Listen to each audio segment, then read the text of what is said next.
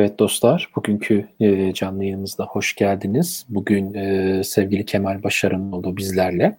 Kemal Başarınoğlu'nun koçluk kariyerindeki deneyimlerinden e, faydalanmaya çalışacağız bugün. Kendisi bu alanda uzman olan, profesyonel koç olan, bu alanda çeşitli sertifikalara da sahip olmuş nadir uzmanlardan bir tanesi.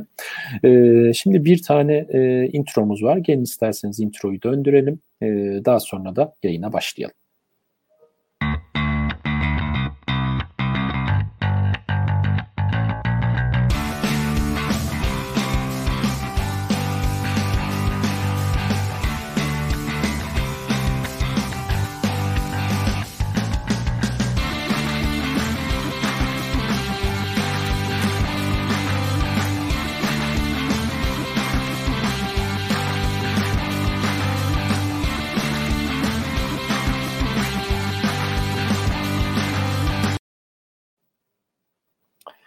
Evet. Evet sevgili arkadaşlar bir saniye arkadan gelen şu müziği kapattım. Evet. Şimdi Kemal Bey'i de yayına alalım artık. Evet Kemal Bey hoş geldiniz. Mikrofonunuz kapalı. Tamam harika. Merhaba hoş geldiniz. Nasılsınız? Merhaba. İyiyim sağ olun siz iyi sürpriz olmasın diye mikrofon kamera kapatılır ya bu sefer en azından kamera açık. evet evet aynen aynen. So, toplantıların en temel şeydir girerken kapatarak gir ki bir sıkıntı çıkmasın arkadan bağırış çağırış. Kesinlikle. şu anda zaten hayatımıza giren en önemli şeylerden bir hani ileride de konuşuruz şey zaman içerisinde de yani bu Covid'le beraber yayınlar ondan sonra bu ne derler ona meeting toplantılar işte böyle canlı falan böyle bayağı e, şey artık sıkıntılı süreçlerde doğuruyor.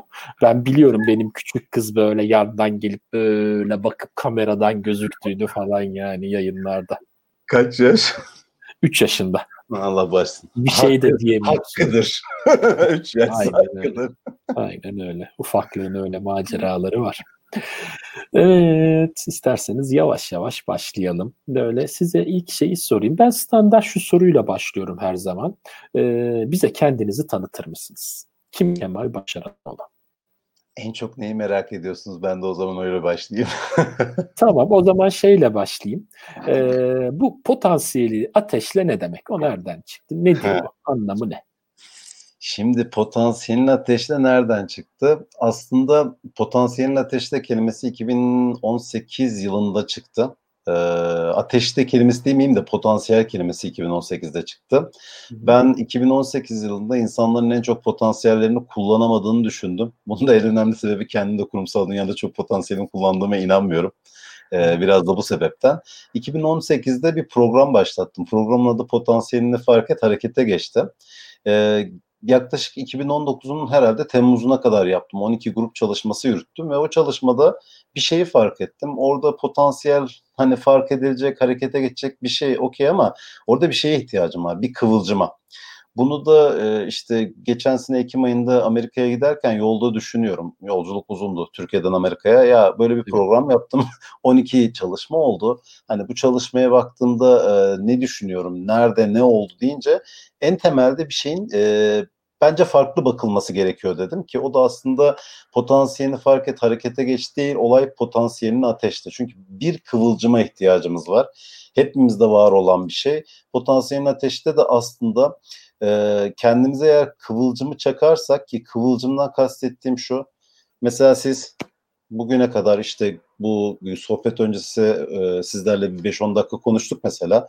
Kariyerinizde bir sürü bilginiz var, bir sürü deneyiminiz var, bir sürü farkındalığınız var. Önemli olan sizlerin bunu bir şekilde yaşamınızda aktif olarak kullanmanız. Bir taraftan bunu kullanırken kendinize olan saygınızın belli bir seviyede olması ve tüm bu deneyim ve bilgileri aslında sürdürülebilir bir şekilde yaşamınıza yansıtmanız. Potansiyel ateşlemek biraz da böyle bir şey. Ee, var olan sahip olduğunuz bilgiyle farkındalıkların aslında sürdürülebilir kılınması. Buradan gelen bir hikaye. Evet evet süper gerçekten harika. Ee, peki o zaman şöyle devam edelim. Ee, e, en merak ettiğim konulardan biri. Bu son zamanlarda birçok kişide de bu ünvanı kendine veriyor işte koç, mentor falan gibi. Bu profesyonel koçluk nedir? Nasıl profesyonel koç olunur aslında yani? Şimdi e, gerçek anlamda bir profesyonel koçluk dersek aslında bunun bir çatı örgütü var. Dünya üzerinde en çok bilinen ICF, International Coach Federation, Uluslararası Koçluk Federasyonu. Türkiye'de de Türkiye chapter'ı var. Ben de hatta şu anda pazarlama kurulu içerisindeyim ICF'in. E, ünvanlı bir koç olmak için öncelikle ICF'in akredite ettiği bir takım programları tamamlamanız gerekiyor. Yani bazı okullar var e, programlarını hazırlıyorlar. Bunlar dünya çapında olan okullar da var. Bilinen bir de Türkiye'nin kendi okulları da var. Bunlar program hazırlıyorlar. ICF'e gönderiyorlar. ICF, ICF eğer onu onaylarsa akredite bir program oluyor. Şimdi ünvanlanmak için e, sizin böyle bir akredite programı bitirmeniz gerekiyor ki bunların belli saatleri var. E, daha sonra ünvanlanma sürecine geçebiliyorsunuz. Yani temel bir koçluk eğitimini almak zorunluluğu var ve bunun üzerine bir ünvanlanma. Şimdi ünvanlanmada da bir takım kriterler var. Diyor ki mesela en alt seviye ünvan ACC diye geçer. Accredited Certified Coach. Bu bildiğimiz bizim Yardoç diyebilirsiniz. 100 saatlik bir eğitim programını tamamlamanızı ister. Ee, onun haricinde de sizden şey ister, özür dilerim 60 saatlik bir eğitim programını tamamlamanızı ister. Ee, onun haricinde sizden bir 100 saatlik koşluk yapmanızı ister.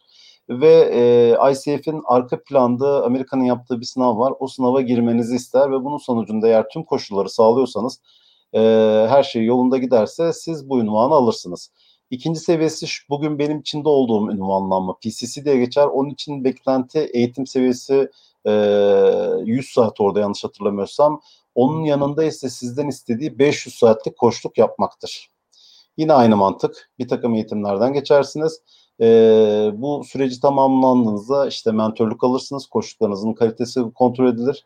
Eğer e, PCC seviye hizalı bir koşunuz varsa tekrar sınav vesaireyle PCC ünvanı alırsınız. Bunun bir üst seviyesi var. En üst seviye MCC. Orada kural 200 saatlik bir eğitim almak vardır. Bunun arkasında da 2500 saat koşluk beklenir. Bugün aslında ben e, yine Koçluk Federasyonu'ndan PCC ünvanına sahip bir profesyonel koçum. 2500 saatin üzerinde koşluk yaptım. Şu anda da MCC'lik süreci içerisindeyim. E, koçluk çok yaygın bir şey. İngiltere'de de yaygın olduğunu biliyorum. Arkadaşlarım da var orada. Evet. E, ama koçluk sürecine girdiğinizde de çok ciddi bir emek ve çaba isteyen bir süreç. Hani e, herkes dışarıda kendine iki saat alan da belki bir profesyonel koç diye ünvan koyuyor ama e, realitede gerçek koçluk yapmak istiyorsanız arkada çok ciddi bir know-how'u barındırıyorsunuz ve o know-how'u da elde etmek için gerçekten çok ciddi zaman harcamanız gerekiyor. Benim kendi sürecime bakıyorum. Mesela ben bu işin içerisinde ne zamandan beri varım? Ee, biraz da oraya gireyim. 2012 senesinde koçluk almaya başlayarak girdim. Bir fiil hizmet alarak. Ee, ve o hizmetle beraber aslında bugünkü kariyer yolum da belli bir yerden sonra çizildi. Ee, ve e, daha sonra koştuk eğitimleri almaya başladım. Koştuk eğitimi alınca eğer gerçekten bu işe inanıyorsanız yapmaya başlıyorsunuz. O işi yapmaya başlayınca da süreç ilerliyor. Ee, ünvanlanma biraz böyle bir şey. Bir yolculuk ve bir süreç.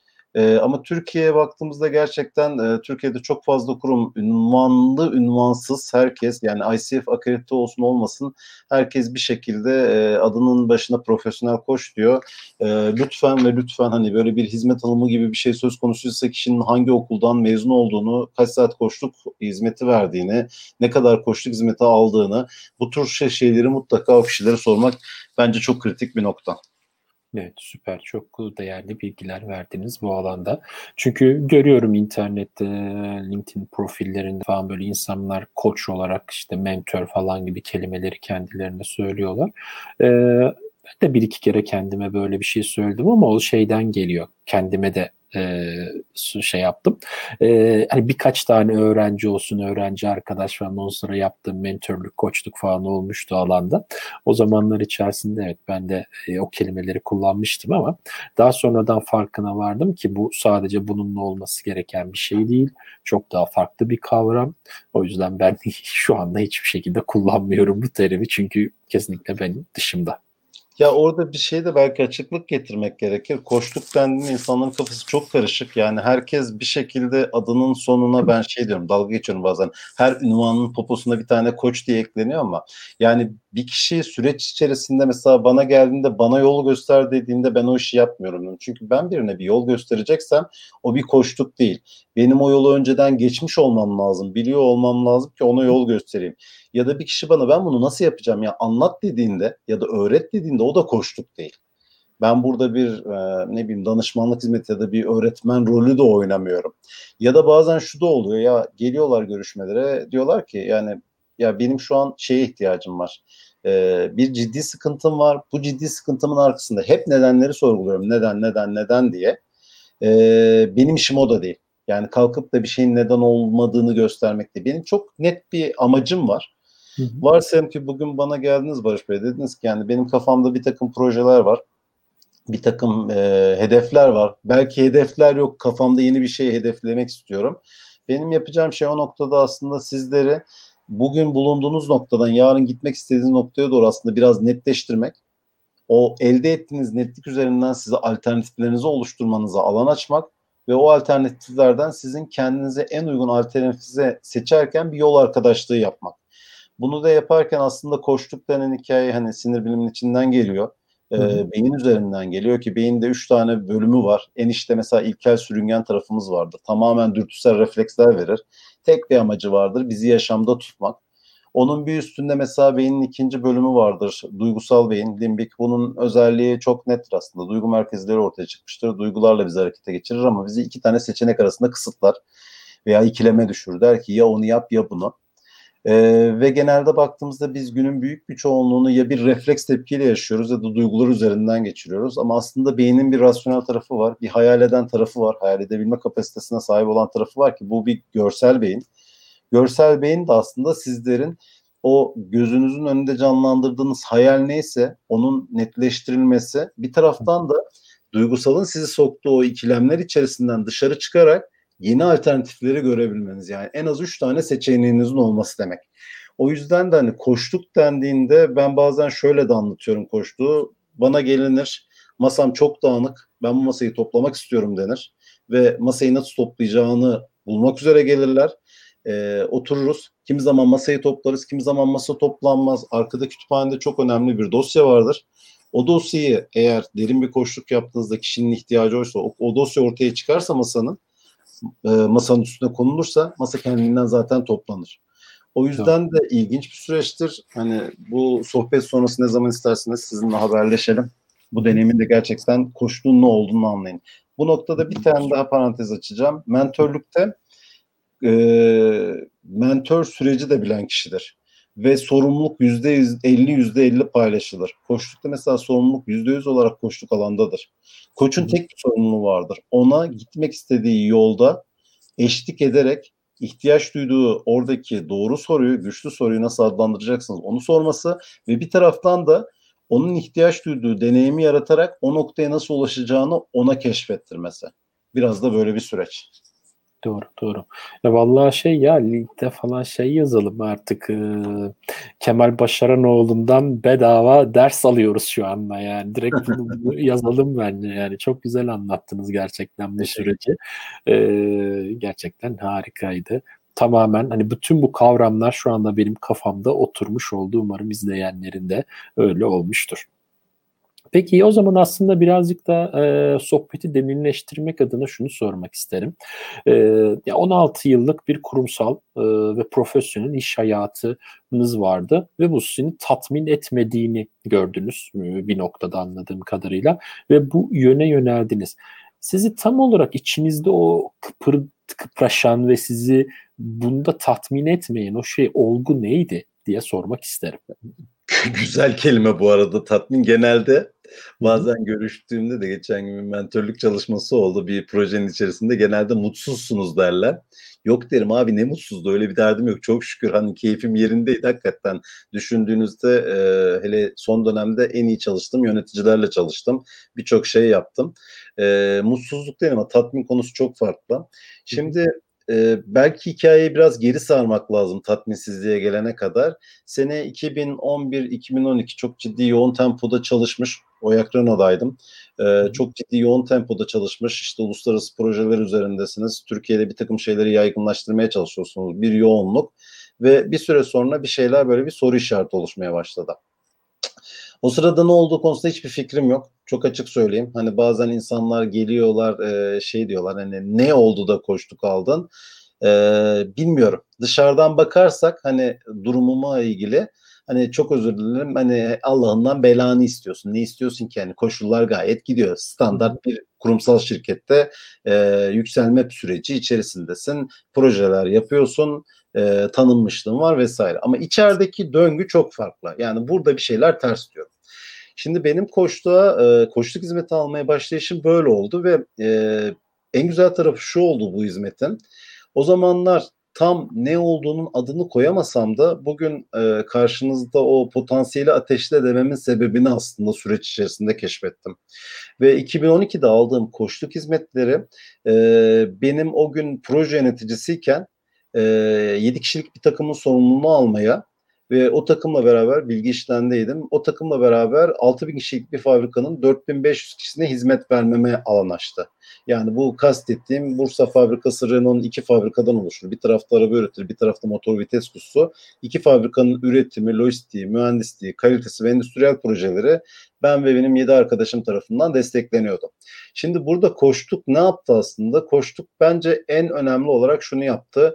Ee, bir kere sağlıklı düşünmeye alan açtı e, iş hayatının bence en büyük krizlerinden biridir duygu yönetimi. Duygu yönetiminde e, alan açtı. Sağlıklı bir şekilde düşünürken fırsatları görme e, kapasitesini geliştirdi ve bir taraftan da insanlara neyi nasıl yaparız, nasıl daha e, yetkin ve etkin oluruz hem kendime hem de çalıştığım arkadaşlarla bunun sorgulatmasını yaptım. Şimdi tatminsizlik nerede geldi? E, başta e, sorduğunuz yere dönersem, şimdi zaman ilerledi işte en son bahsettiğim e, işte 8 kişilik takımın başına geldiğimde e, bir takım sorular çıkmaya başladı kafamda. Aslında bugün bu benzer problemi yaşayan iş dünyasında çok fazla insan var. Şimdi ben gerçekten ne yapmak istiyorum? Belki e, birkaç tane soru varsa cevaplanması en zor olan sorulardan bir tanesi. Bilmiyorum şu anda size sorduğumda bile zihninizde ne canlanıyor merak ediyorum. Ya da katılır burada bizi izleyen arkadaşlara ne istiyorsunuz dediğimde yani gerçekten ne istiyorsunuz ilerleyen süreçler dediğimde ne canlanıyor bilmiyorum ama o sıralar bende canlanan çok net bir şey vardı. Ben kurumsaldan emekli olmak istemiyorum. Aynen, Çok bence aslında birazcık bu var. Yani birazcık da bu yayınları yapıp birazcık farklı yönlere yönelmemin nedeni de çünkü kendi kişisel olarak düşünüyorum. Ee, sonuçta çok ulus 2-3 ülkede birden faaliyet gösteren bir şirketin başındayım. Ondan sonra uluslararası projeler yapıyoruz. Birçok ülkede e, yazılım ekibimiz var. Hatta yeni bir ortaklık daha yaptık. 40 kişilik ekiple beraber daha artık e, bünyemize kattık şirketimize. Ondan sonra ilerliyoruz ilerliyoruz ama gene de içeride bir huzursuzluk oluyor illaki. Yani buraya ben bu yayınlara ondan sonra blogumda yazma, yazdığım ya yazmakta yazmak üzere planladığım yazılarda falan hep şunu arıyorum. Bir hani hiç huzurumu orada buluyorum diye bilirim aslında yani bir noktada. Bu beni buraya doğru. Bu da benim yeni startup'ım diyorum aslında bu yayınlara. Yani bu da bir startup olarak başladı. Startup olarak ilerliyor. Yavaş yavaş üzerine kona kona bir şeyler devam edecek. Evet ben ya bu soruya böyle bir cevap vermiş olayım aslında tam. Sizin az evvel söylediğiniz şey ben kendi literatürümde şöyle bir kavram türettim. Kaşınma diyorum. Bir kaşıntı başlıyor. Ee, bendeki o zamanki nokta oydu aslında. Bir şeyler kaşınıyor içimde. Ve diyorum ki yani ben buradan emekli olmayacağım. Çünkü yani kimse sakın yanlış anlamasın. Bana göre değil. Herkesin yaşantı şekli, herkesin düşüncesi çok farklı. Bazen bana şey söylüyorlar. Ya sen herkese girişimci mi ol diyorsun? Hayır öyle bir şey iddia etmiyorum. Herkes girişimcilik yapamaz zaten. Herkes kendi işini de yapamaz.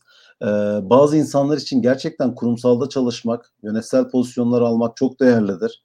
Ee, ama benlik değildi. Onu çok geç fark ettim. Bunu da itiraf edeyim. O koştukları almasam hayatta fark etmezdim. Onu da söyleyeyim. Çünkü e, bize öğretilen bir şey var bence kültürel olarak ki ben şöyle dalga geçiyorum. Ya SGK'lı olmamız gerekiyor ya 657'le. Bu hani bir nevi sosyal güvence algısı.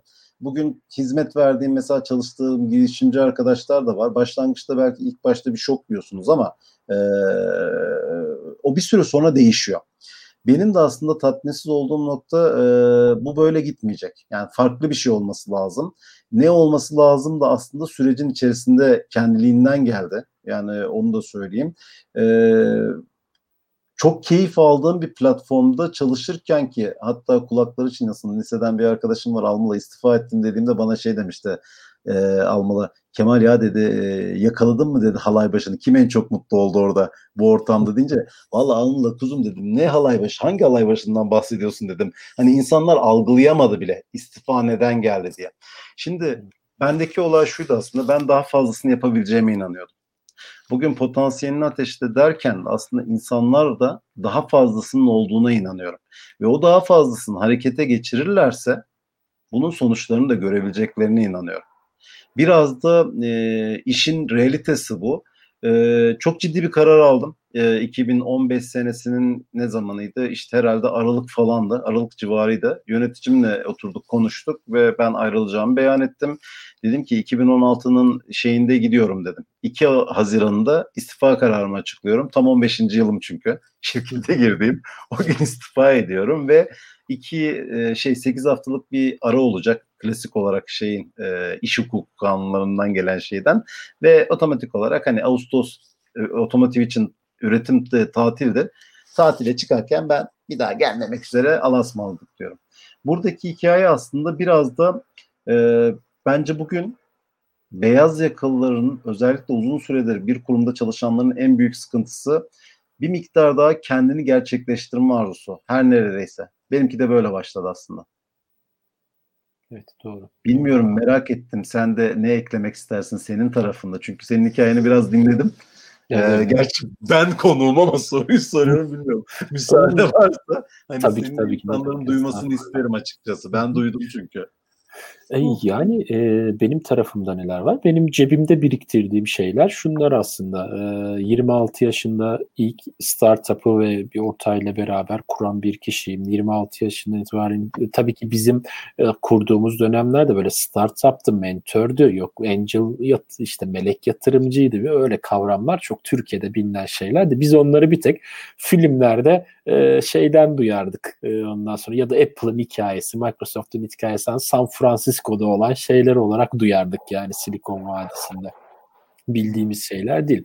Biz işte kendi e, çabamızda en büyük e, şey yap yapmaya çalıştık elimizden geldiğince e, ve ondan sonra işte yurt dışına açılma, ödüller alma yaptığın işte uluslararası şirketlerde işten e, şey ne derler ona ödüller alma yaptığın işle alakalı falan gibi süreçler aslında e, devreye girdi ve yurt dışına geldim. Yurt dışında çalışma gene aynı tempoyla ve hala da hemen hemen aynı tempoyla çalışıyorum. Hatta bir liste oluşturdum. E, dün oluşturdum bunu. E, yatmadan önce yaklaşık olarak 15-16 tane farklı noktada çalışıyorum ve savaşıyorum. Yani e, savaş var. kesinlikle savaş. Yani şirketler, şirketlerin yaptığı ürünler, onların satışları, toplantıları, bilmem neleri, ıvırları, zıvırları derken e, bireysel olarak da hayat mücadelesi içinde bulunduğumuz ortam, e, evlilik, çocuklar bile bir ayrı bir mücadele zaten kendine. Yani, e, onun haricinde işte dışında yaşamanın getirdiği kendi içinde zorluklar falan filan der. Evet yani e, ya ben şey bir mentor, bir koçluğa ihtiyacım var benim yani. Ortaya çıktığımda. Hoş geldin. evet. Hoş bulduk. Ortaya çıkardınız bunu yani. Teşekkür ediyorum. Ee, yani bu şekilde evet sonuç itibariyle hayat bir koşuşturmacadan ibaret ve hepimizin koşuşturmacaları var ve eğer bu koşuşturma içerisinde bir şeyler sizi tatmin etmiyorsa ki benim deyimimle tatmin etmek e, tatmin etmiyorsa o zaman tatmin olacağınız yora doğru e, hareketlenmek ya da o hareketi bir şekilde başlatmak lazım. İnternette falan çok sık görüyorum e, çeşitli platformlarda, sosyal medyada şey vardır. 1.00 e, üzeri 365 sadece 1 eder. Ama 1.0.1 üzeri 365 kaçtı evet, ya? Aynen. 37 mi 35 mi neyse bir rakam aynen, yazıyorlar yanına. Yani ufacık bir küçücük bir biri bile e, hayatımızda ne kadar çok etkisi olabiliyor. Adım adım adım adım günde bir saat, iki saat ya da haftada bir gün hedeflerimize ulaşmak için çalıştığımızda e, mevcut işimizi yaparken, mevcut işimizden ayrılmadan bu arada şunu da hani söylemek isterim. Ee, yani illa bir şey yapacağız diye mevcut işimlerimizden ayrılalım, bırakalım, komple şey yapalım değil. Mevcut işimizin yanına böyle ekstra 1-2 saatler koyarak bence çok farklı noktalara gidebiliriz diye düşünüyorum. Siz ne düşünüyorsunuz? Çok güzel bir yere temas ettin. Aslında e, ben bir şey söylüyorum da beni e, muhtemelen kurşunlayacak yöneticiler ya da e, işletme sahipleri. E, ben hep şunu söylerim. E, başlarda yapamadım. Son iki sene yaptım neredeyse. E, şöyle söyleyeyim. Bir çalışan çalıştığı zamanın yüzde seksenini işine, yüzde yirmisini de kendisine yatırım olarak geçirmeli. Çalıştığı yerde bile. Doğru. Şimdi bu yüzde yirmi bir hırsızlık değil zamanla. Çünkü eğer çalışan kendisini geliştirmeye odaklarsa o yüzde yirmiyle zihinsel olarak yaşadığı tatmin onun kendi içindeki performansına da yansır. Kesinlikle. Bizde hani şey mantığı var e, işte 7-24 neredeyse e, işimizin başında olalım bilgisayara bakalım ama bilgisayara bön bön bakmanın bence çok bir anlamı yok. Ya da mesela PC başında olalım PC başında otursak kendimize mesela varsayalım ki ilgi alanı seçtik ve bir makale okumaya başladık. O makaleyi okuduğumuzda biri gelip bizi uyarabilir. Neden bunu yapıyorsun işinde dur ama aşağıda saatlerce sigara içilse varsayım ki sigara içen birisiniz hiç kimsenin de gelip size sigara niye içiyorsun diye sorma gibi bir şeyi olmaz. Şimdi bence öncelikle çalışanların bunu fark etmesi lazım. Çünkü kendi gelecekleri söz konusu olan kurumlar bir şekilde kendini kapatır ama çalışan kendi e, ihtiyacını bence kapatamaz. Kurum çünkü yerine birini bulabiliyor. Daha geçen gün bir İK'cı arkadaşımla beraberdim. E, şöyle bir cümle söyledi. Ben çalışanlarıma söylüyordum kendinize dikkat edin çünkü e, size bir şey olursa ben buraya birini bulurum. Ama sen bir şey yapamazsın. O yüzden önce kendine dikkat et derdi. Kulakları çınlasın onun da şimdi. O yüzden de bence çalışanlar önce buna dikkat etmeli. Yani yüzde yirmisi atıyorum 8 saat mi çalışıyorlar? Hani yüzde yirmisi ne yapıyor 8 saatin? Bir buçuk saat. Bir saat ya. Bir buçuk da değil. Bir saati kendine ayırabilmeli. Diğer taraftan da e, kurumlar ve işte işletmeler de bunu tolere etmeli. Ben şunun örneğini vereceğim. Yani ben mesela koçluk yapıyordum. Ben şunu çok çok iyi biliyordum.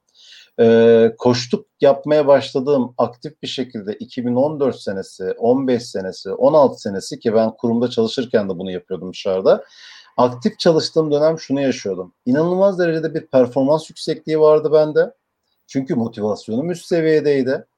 Çünkü sadece bir bakış açısıyla çalışmıyordum ve bunun nimetlerini de aslında kurum yiyordu. Ama biz bunu düşünemiyoruz. Bence çok çok güzel bir noktanın altını Kesinlikle kesinlikle yani. Emre hoş geldin. Kulübe hoş geldin mi? Evet. Yani Emre harikadır. Bugün çok güzel bir sohbeti vardı onun da sevgili Sertaç Doğanay'la. Ee, Emre'yi almadıysan hemen Emre'yi almanı tavsiye ederim programa. Olur kesinlikle. Ee, evet devam edelim diğer e, şeylerden.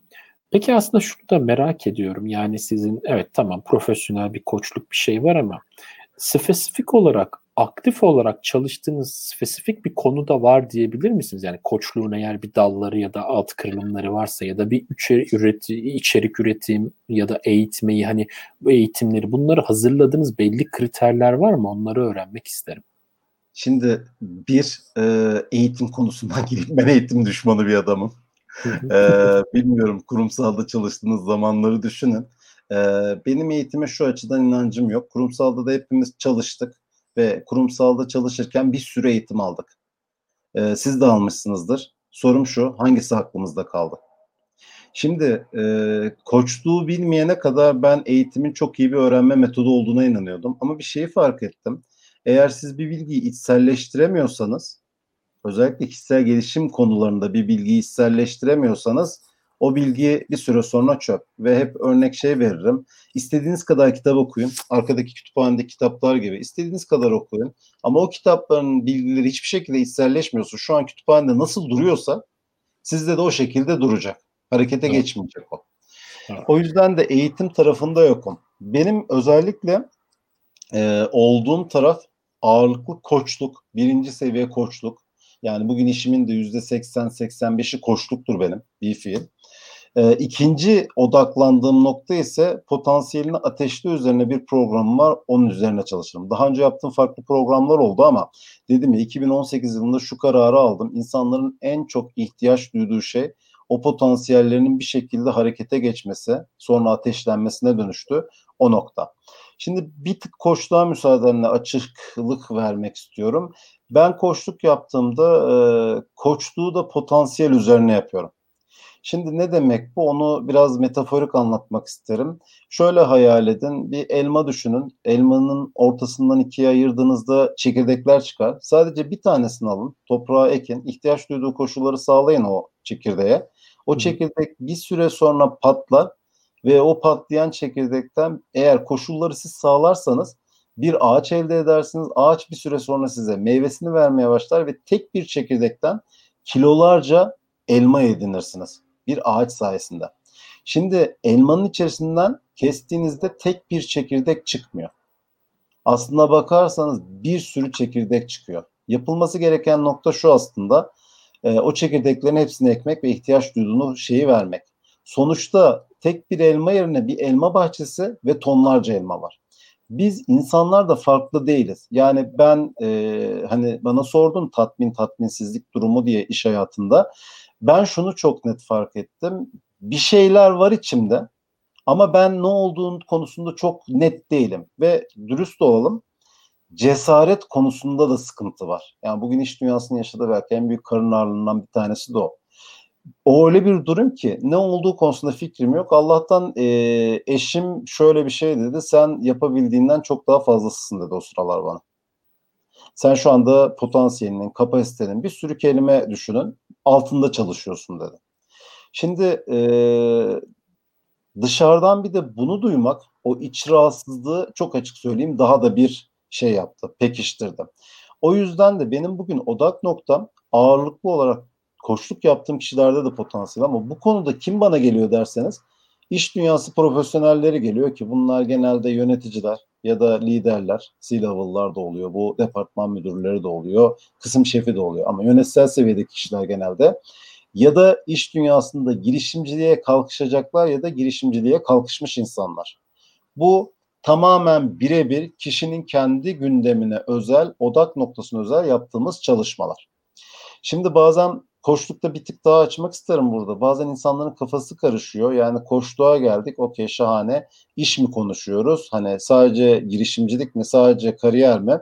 Orada da şöyle bir örnek vereceğim. Ee, mesela bazen geliyorlar. Bu 3-4 kişi de başıma geldi. Ee, kariyer odaklı geliyorlar mesela. Söylüyorlar açık açık. Başlıyoruz çalışmaya. İlk çalışma, ikinci çalışma, üçüncü çalışma. Diyorlar ki bir yere Kemal Bey bir problem var burada. Şimdi diyorum ki problem nerede? Yani biz daha önce de koştuk aldık ama hani kariyer odaklı geldiğimizde konu net. Kariyer. Başka bir konu yok. Ve kariyer dendiğinde biraz da klasik kavramlar işte SWOT'unu yapma, güçlün ne, zayıfın ne, sen ne istiyorsun. Hatta bir, bir kısım assessment yapan arkadaşlarımız assessment üzerinden giderek nerelerde neleri var diye gidiyorlar. Şimdi peki problem ne bu süreçte? İyi de biz bunlardan hiçbirini yapmadık sizinle. A diyorlar bu arada. Bir parantez açıyorlar. Şu anki koşullarda aslında şikayetçi de değilim bu durumdan diyorlar. Hı. Çünkü gerçekten insanın kendisiyle derinleşmesi enteresan bir şeydir. Çünkü o derinleşmeyi yakaladığınızda potansiyeli de yakalarsınız. Doğru. O derinleşme öyle bir potansiyel yakalatıyor ki kişi sadece rasyonel beyninin bu böyle olmamalıydı ya. Kariyer deyince kariyer konuşmalıydık derken hı hı. tartışmasını aslında üçüncü ya da dördüncü çalışmada sözel olarak masaya taşıyor. Sonra ne olduğunu da söyleyeyim. Bu kişiler genelde o sürecin içerisinde bir iş görüşmesi yakalıyorlar. Ya içeriden yukarıya doğru ya dışarıya doğru bir görüşme ve karşıdaki kişileri e, karşıdaki kişiler tarafından talep edilir oluyorlar. İkna ediyorlar demeyeceğim. Talep edilir oluyorlar. Çünkü o derin görüşme öyle bir şey ki kişinin o biraz evvel bahsettiğim ihtiyaç duyduğu tohumu görüşmede ortaya koymasına ve direkt olarak meyvesini ise sunmasına yardımcı oluyor. O yüzden de ağırlıklı olarak benim çalıştığım insanlar genelde bu şekilde ya yöneticiler e, ya da girişimcilerin kendi noktaları ki kariyer örneğinden vermek isterim. Program tarafına gelince bugün 2000 e, işte Amerika'da Nisan ayında başlattım. E, 2020'nin Nisan'ında Potansiyelin Ateşte diye bir program yapıyorum tek program, başka bir program yapmıyorum çünkü ihtiyaç yok bana göre. Çünkü eğer o programda siz potansiyelinizi ateşlerseniz sonrasında zaten bunun gideceği yer girişimcilikse patır patır gidiyor. Görüyorum şu anda çalıştırdığım arkadaşlardan. Kariyerse orada koşuyorsunuz parkur olarak. Liderlikse liderlikte koşuyorsunuz. Yani bu biraz hikaye böyle gidiyor. O programda da şöyle bir yaklaşımım var. Biraz e, insanlara ters geliyor. Genelde nedir? Bir program açarsınız. Siz başvurursunuz parasını ödersiniz ve programa katılırsınız değil mi? Doğru. Yok öyle olmuyor bende. Önce program konusunda bir içeriği inceliyorsunuz. Sonra bir araya geliyoruz. Benim sizinle yaklaşık olarak 45 dakika bir saat sohbet etmem gerekiyor. Benim sizi anlamam gerekiyor. Programa uygun olup olmadığınız konusunda net olmam gerekiyor. Sorduğum sorular ve aldığım cevaplardan sonra. Daha sonra her şey uygunsa programa kabule geçebiliyorum. Çünkü benim yapmak istediğim bir şey var. Ben bugün kendi potansiyelimle bu yola çıkmış ve kendimce bir hikaye yazmış bir adamım. Ve yazmaya da devam ediyorum. Her gün farklı bir şekilde gelişiyor. Yani bu hikayenin chapter'ları gibi düşünebilirsiniz. Benim derdim de hikaye yazacak insanları bir araya getirmek. O yüzden de hani program dediğiniz evet böyle bir programım var. Hatta Ekim ayında başlıyor yeni grubu. Bu programda hikaye yazmaya isteyen, inancı olan ve programa uygun olan insanları bir araya getirerek aslında bir sonuç almak istiyorum. İki tane yaklaşımım da bu süreçler üzerinde böyle Barış Bey. Peki bu programa hani katılmak için sizi takip etmemiz gerekiyor. Nasıl e, haberimiz olur programın başlamasında? Şöyle, e, genelde benim programımın katılımcıları iki şekilde oluyor. Bir, benimle çalışmış insanların benimle kontağa geçmesiyle oluyor. İki, belirli aralıklarla e, ben programın e, ilanını açıyorum. Zaten çok kişiyle çalışmıyorum. E, çok butik çalışıyorum. Belki onu söylemek lazım. Hiç söylemedim deminden beri ama ben butik çalışıyorum. Bu biraz da birebir koşluk çalışmalarından da gelen bir özellik. Bunu gruba taşıdığımda maksimum sayı 6'ya çıkıyor, 7'ye çıkıyor. Daha üstü olmuyor. E, 7 kişilik çalışmalar oluyor ki bu grup 13 Ekim'de başlayacak mesela. Şu an 5 kişi var. Bir kişi tek alacağım. E, tek kişilik daha yerim kaldı. 7'ye tamamlamayacağım, 6'ya tamamlayacağım en fazla. 5 kişisi hazır zaten.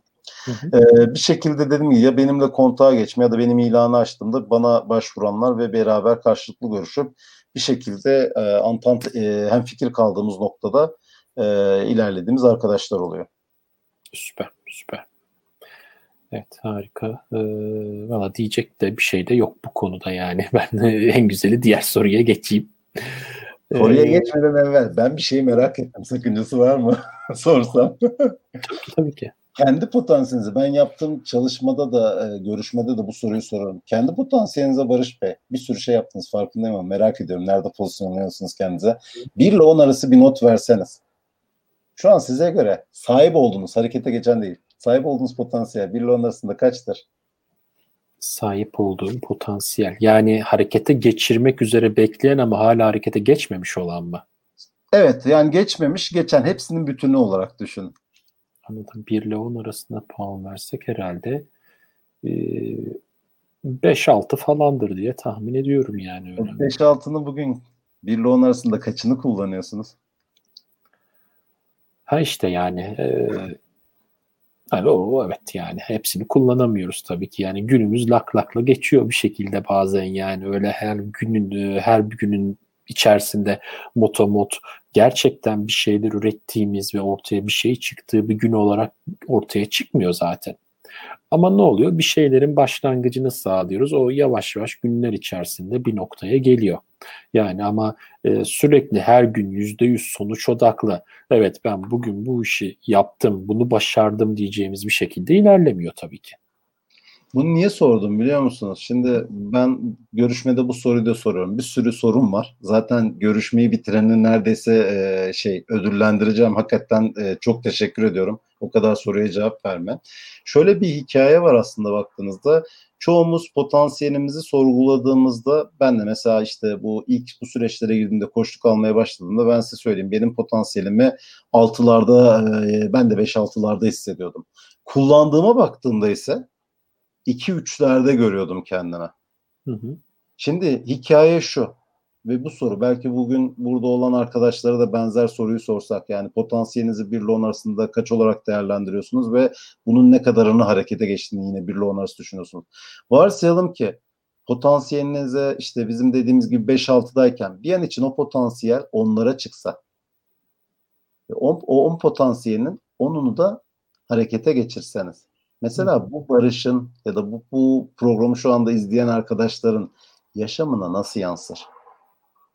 Evet, güzel bir soru. Kritik nokta bu işte bence. Yani bir insanın potansiyelini gerçekten tamamını yaşama yansıtması ilk etapta bir sonraki aşama ne biliyor musunuz? Bu potansiyeli yaşamınızın ötesinde içinde bulunduğunuz organizasyona, topluma, dünyaya nasıl yansıtırsınız? Doğru.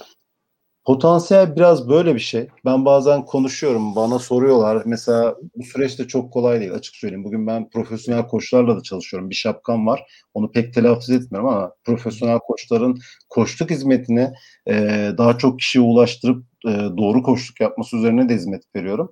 Orada da hep söylediğim bir şey var. Siz bu potansiyelinizin ne kadarını kullanıyorsunuz? Siz şayet bunu doğru bir şekilde kullanırsanız aslında bu dalga dalga içinde bulunduğunuz topluma ve dünyaya yansıyor. Ve benim bugüne kadar 5. yılım içindeyim ben de kendi işimi yapmak üzere diyeyim. Ee, ve bu 5. yılım içerisinde beni yolda tutan ne biliyor musunuz? Ben şuna inanıyorum. Bir gün öyle birinin hayatına dokunacağım ki bu siz bile olabilirsiniz. O kişi sadece kendisiyle ilgili hedeflediği şeye ulaş, ulaşmayacak. Hı hı. Bunun ötesinde o her ne yapacaksa, ne değiştirecekse, ne bulacaksa bu içindeki topluma hatta dünyaya da yansıyacak. Öyle bir değişim olacak ki o değişimin bir fiil içinde de ben olacağım. Tam bu noktada durabilir miyiz? Tam Tabii bu noktada. Ki. Çünkü arada ben gelen sorulara da bakıyorum. Tam da Serdar Bey'in aslında sorduğu soruya galiba biraz cevap oluyor bu dediğinize. Ee, çünkü içinde şu da var. Yol arkadaşını kendi seçiyor olarak anlıyorum. Yani o biraz önce dediniz ya evet. 5-6 kişi seçiyor falan diye. Peki yol arkadaşıyla nereye varmak istiyor onu tam anlayamadım denmiş. İşte tam da bu herhalde bu sorunun cevabı diye düşünüyorum. Yani içinde de sizin olduğunuz ve hani öyle bir e, yapı olacak ki bu bu yapı e, ya da ulaşılmak istenen hedefler e, toplumu iyileştirmeye varana kadar bir e, hareket olacak aslında. Çünkü birey Aynen. kendini iyileştirirse yanındakini iyileştirecek. Yanındaki iyileşirse o yanındakini iyileşecek. Yavaş yavaş yavaş yavaş herkes kendi potansiyelinin farkına vardığında daha verimli bir topluluk topluluk daha verimli bir e, dünya düzeni ortaya çıkabilir ki iyileştirmek lafını özellikle kullandım bu arada onu da söyleyeyim. Çünkü ben bunu potansiyelini kullanamamayı da birazcık da bir hastalık gibi de değerlendirebilirsiniz. Yani ilacı var bir yerde duruyor. Hı hı. İlaç hı hı. var. Yani bunun potansiyelinizi iyileştirmek ve potansiyelinizi bir noktaya çıkartabilmek için bir şeyler yapabilirsiniz. Onlar önünüzde var. Hiçbir şey yapamazsanız evet Kemal Başaranoğlu'ndan evet böyle bir hizmeti alamazsınız ve internetten okursunuz. YouTube videosu ama bir şekilde bunu yaparsınız. İyileştirirsiniz kendinizi. Bir noktaya getirirsiniz. Bu hastalıktan kurtulursunuz. Ee, diye düşünüyorum ben. Siz ne demek istersiniz? Bir şey demek ister misiniz bu konuyla ilgili? İyileştirme olabilir hani kelime olarak. E, ben iyileştirmenin ötesinde aslında kişilerin kendisinin farkına varması diye olayı yorumluyorum. Yani bazen şey gibi geliyor hani e, hepimiz bu dünyaya geldik çocukken baktığımızda hiçbirimizin hiçbir sınırı yoktu. Ve bir taraftan düşüp kafayı vurduğumuzda da hiçbirimiz de oturup şey yapmadık yani bir daha düşerim korkusuyla kendimizi kilitlemedik. Ama yaş ilerledikçe öyle bir raddeye geliyoruz ki her konuda kendimizi kapatıyoruz. Ve e, bir yerden sonra da şu cümle çıkıyor ya bu yaştan sonra olur mu? Neye göre kime göre? Ben kariyerimi evet. değiştirdiğimde mesela bu tarafa geçtiğimde bahsettim işte 8 kişiydik biz takım olarak. E, 4500 kişiye hizmet veren bir takımın başındaydım. E, ve açık söyleyeyim e, annem falan duymasın bunu. E, konfor alanım iyiydi bu açıdan bakıldığında.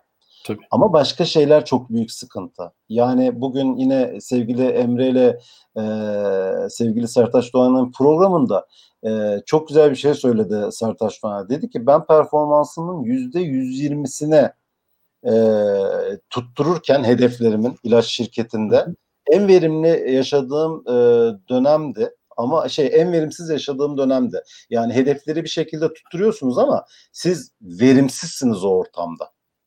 Şimdi burada bir şey çok büyük sıkıntı. Bence orada da çok ciddi bir aldanma yaşıyoruz.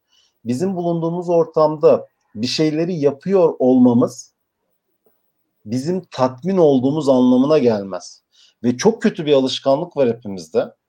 To-do listlerle yaşayan insanlarsak o her bir to-do listin yanında bir yeşil e, tık ya da gülen bir yüz koymak ben öyle çalışırdım.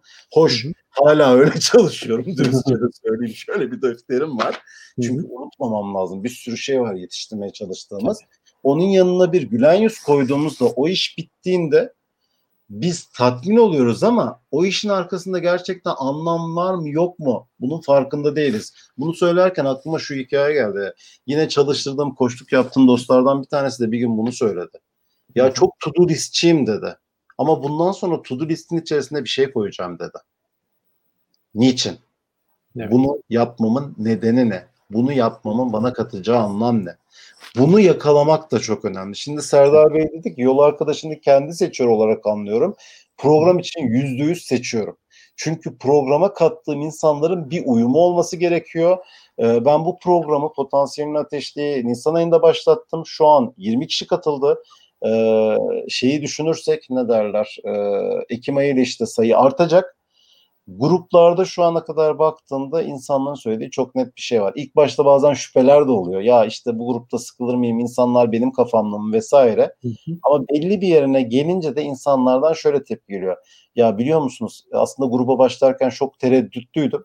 Ama grup içerisinde sizin gibi hani insanlar göreceği görünce çok mutlu oldum.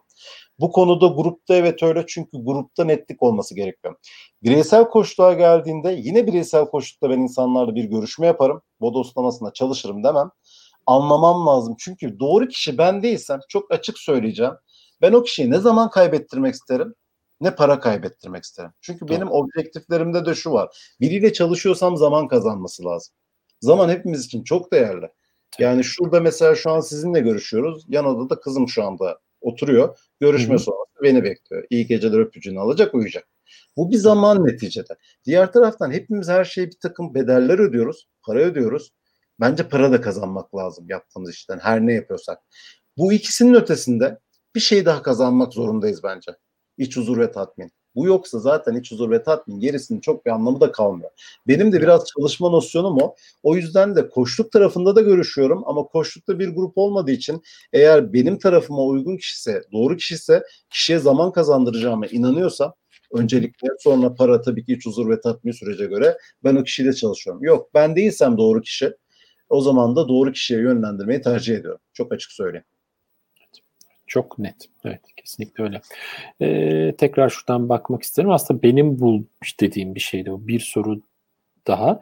İyileştirme hastalık için ne olur gibi hastalık nasıl teşhis? Aslında bu hastalığı siz kendiniz teşhis ediyorsunuz. Yani benim ben iyileştirme kendi... demedim önce peşinden Tabii söyleyeyim de. İyileştirmeyi ben hasta, söyledim. Çünkü şeyi de söyleyeyim. Hasta Hı. yani bizde mesela çalıştığımız kişiler sağlıklı kişiler. Çok açık söyleyeyim.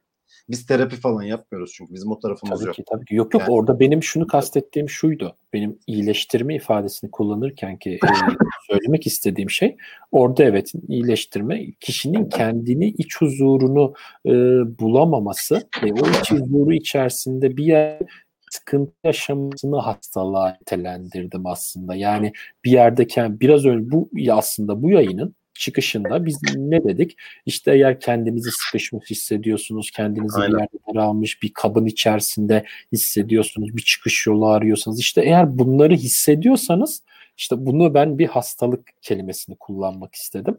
E, o nedenden de iyileşme e, şeyi çıktı. E, yani çok doğru olabilir olmayabilir. Onu ayrıca tartışırız bu kavramın ama en azından bu şekilde değerlendirmeyi şey yapmak istedim. Serdar Bey bir şunu ekleyebilirim. Yani bir şekilde e, ben kendi üzerimden gideyim. E, en iyi denek benim. Çünkü 2012 senesinden beri koştuk alıyorum. En son aldığım koştuk hizmeti geçen hafta pazartesi. Hı hı. Yani ayda bir tane de minimum alıyorum. Bu ay iki tane aldım mesela. Çünkü ihtiyacım vardı. Bir şekilde bir sıkışmışlık hissediyorsanız bir şekilde kendinizde potansiyelinizin olduğuna inanıyor ama neyi nasıl yapacağınızı bilmiyorsanız o noktada bir koçla tanışmak iyi olabilir. O süreç içerisinde dediğim gibi tanışma e, eğer zaten mesela benimle oturduğunuzda eğer ben doğru kişi değilsem çok net söylerim ben değilim. Bu konuda başka biri olması lazım diye. Espri o. E, o yüzden de bu tür hizmetlerde de hani e, görüşme yapmak bence çok değerli olur. Çünkü çok ciddi insanlarda sıçramalar oluyor. Bilmiyorum LinkedIn profilime bakarsanız bir sürü de mesela referans yazısı var. Sağ olsun çalıştığım dostlardan yazmak isteyenler de yazıp oraya bıraktı. Hı hı. Süper, süper. Gerçekten harika. Ee, evet, bu, bunun haricinde LinkedIn user olarak e, buraya gelen bir arkadaşımız var. Tepkimenin başlaması için gerekli enerjidir. Aktivasyon enerjisi. İnsanın kendini tanımlayabilmesi bu aktivasyon enerjisiyle mümkün kılınır. Faydalı sohbetiniz için teşekkür ederiz diye bir not çok harika. Gerçekten. Sema Çelik Hanım ben diye bir ekran daha açtım. LinkedIn tarafından da görebiliyorum. Sema Çelik Hanım yazmış onu. Hı, tamam. Teşekkür ederiz. Ben göremiyorum buradan. Ee, Evet, iyi olanı daha iyi olana taşımak da bir iyileştirmedir. Aslında evet benim tam olarak evet. ifade etmek istediğim şey buydu. Ben e, Serdar Bey'e bu şekilde cevap vermiş olayım sorusuna. E, çok da kavramlara takılmayalım diyorum bu noktada. E, iki soruyu üst üste sormak istiyorum aslında size tam bu noktada. E, çünkü hani geldiğimiz şimdi sohbetimiz ilerledi ilerledi bir noktaya geldik artık.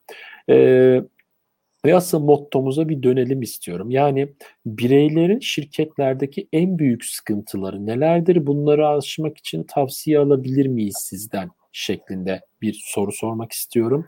Ve e, şirketlerin en büyük sıkıntıları nelerdir aynı şekilde? E, şirketler için, şirketler tarafında bunları aşmak için bir iki ufak tavsiye alabilir miyiz? Ve e, overall'da yani tam şeyde korona da aslında bunları etkiledi mi? Çünkü korona da tam insanlar ne güzel şirkete gidiyorlardı, çalışıyorlardı, aşağı iniyorlardı, 15 dakika sigara içiyorlardı, geliyorlardı, servisi bekliyorlardı, yemeğe iniyorlardı, 45 dakikalık yemek bir buçuk saat oluyordu bazen, sohbet falan. E şimdi birdenbire bundan kopan da bir kitle oldu. Bu beyaz yakalı da bir kitle oldu. Tam bundan yok oldu. Bu yok oldu ve artık evlerinde hapisler bu kitle ve bu hapisin içerisinde de e, bunu yapabiliyorlar, yapamıyorlar artık ne derece ne ölçüde yapılıyorlar çok bilemiyorum. E, ve bilgisayar başında komple 7-24 şöyle el sallayarak girdiğimiz e, toplantılara, el sallayarak çıktığımız toplantılara döndü. E, tam bu noktada hani ne demek istersiniz? Yani bu korona ile birlikte değişen bir döngü bireyleri e, nasıl etkiledi? Şirketleri nasıl etkiledi? Nasıl buradaki şeyden çıkabiliriz? Ufak bir iki tavsiye alabilir miyim? Ya şimdi şuradan belki gitmek lazım. Ben yine Emre'yi refer edeceğim. Sevgili Emre Başkan'a. Ee, Emre'nin odak noktası VUCA e, artı konfor alanı. Şimdi e, koronaya kadar işte VUCA hikayesi aslında değişkenlik, belirsizlik, işte komplekslik ve muğlaklık kavramı üzerine kurulmuş bir kavram. İşte ikinci şeyden soğuk savaş yıllarında Amerikan askeri kolejlerinde ortaya atılmış bir kavram bu. O zamanlar işte e, ortam koşullarını böyle tanımlarken korona patladı Mart ayı teknik üniversitedeki arkadaşlardı galiba. Benden bir seminer istediler kendileri için.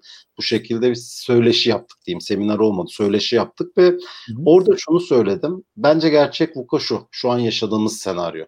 Neden dersek gerçekten kimse şu anda neyin ne olacağı konusunda hiçbir fikri yok.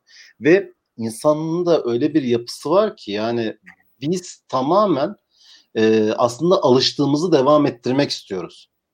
Ee, bilmiyorum kediniz köpeğiniz var mı ama yani kedi köpek e, evcil hayvan. Onlar genelde yerinin değiştirilmesini sevmezler. Çünkü işte duygusal limbik beyin ağırlıklı çalıştıkları için bir yer değişikliği yaşaması aslında onun düzeninin bozulması. Bizde de çok farklı değil. Bugün işte çok üst üste geldik. Emre çok güzel bir örnek verdi. Yani bizim bir koltuğumuz varsa hep oturduğumuz yani biz hep oraya gideriz. Orayı ararız. Çünkü bildiğin e, her zaman alıştığın bir taraftan da beyin bir şeyin peşindedir. En çok enerji kullanan organ olduğu için e, enerjiyi minimumda kullanmak ister ve bir şeyi hemen öğrenmek ister, hemen benimseyip kendisine ait olmasını ister ve orada hareket eder. Şimdi e, bizim bugüne kadarki alışkanlığımız e, ben yine şey diyeceğim e, SGK artı 657 idi. Çok net. Yani bu böyle bir zihin yapımız olduğu için biz şunu biliyoruz. Kurumsal şirketlerde çalışırsak işte ya da e, devlette çalışırsak e, işimiz belli, masamız belli, yapacağımız şeyler belli. Şimdi öyle bir koşullara girdik ki şu anda bir kere ofise gidemiyoruz. Ve ben çok net iddia ettiğim bir konu vardır. Bazen bana kızarlar.